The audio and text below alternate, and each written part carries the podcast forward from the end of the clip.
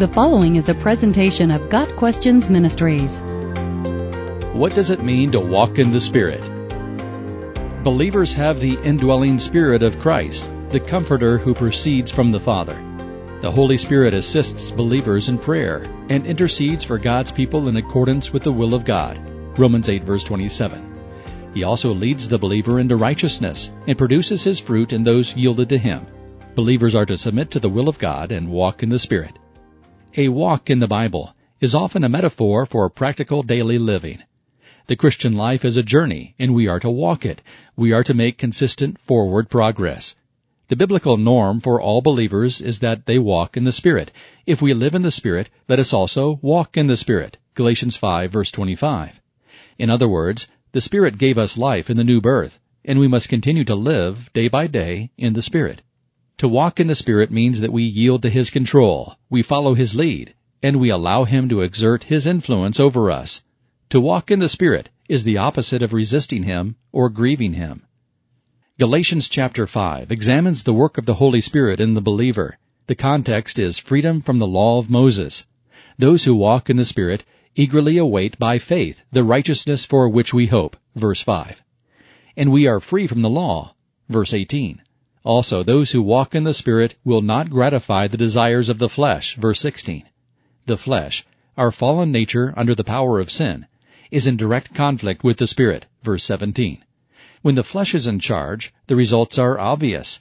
But when the Spirit is in control, He produces godly qualities within us apart from these strictures of the law. Believers have crucified the flesh with its passions and desires. Verse 24. And now we walk in the Spirit. Verse 25. Those who walk in the Spirit are united with Him and the bearers of the fruit the Spirit produces. Thus those who walk in the Spirit walk in love. They live in love for God and for their fellow man. Those who walk in the Spirit walk in joy. They exhibit gladness in what God has done, is doing, and will do. Those who walk in the Spirit walk in peace. They live worry-free and refuse anxiety. Those who walk in the Spirit walk in patience. They are known for having a long fuse and do not lose their temper. Those who walk in the Spirit walk in kindness. They show tender concern for the needs of others. Those who walk in the Spirit walk in goodness. Their actions reflect virtue and holiness. Those who walk in the Spirit walk in faithfulness. They are steadfast in their trust of God and His Word. Those who walk in the Spirit walk in gentleness. Their lives are characterized by humility, grace, and thankfulness to God. Those who walk in the Spirit walk in self-control. They display moderation, constraint, and the ability to say no to the flesh. Those who walk in the Spirit rely on the Holy Spirit to guide them in thought, word, and deed. They show forth daily, moment by moment holiness, just as Jesus did when, full of the Holy Spirit, he left the Jordan and was led by the Spirit into the wilderness to be tempted. Luke 4 verse 1. To walk in the Spirit is to be filled with the Spirit, and some results of the Spirit's filling are thankfulness, singing, and joy. Those who walk in the Spirit follow the Spirit's lead. They let the Word of Christ dwell in them richly. Colossians 3 verse 16. The Spirit uses the Word of God for teaching, rebuking, correcting, and training in righteousness. 2 Timothy 3 verse 16.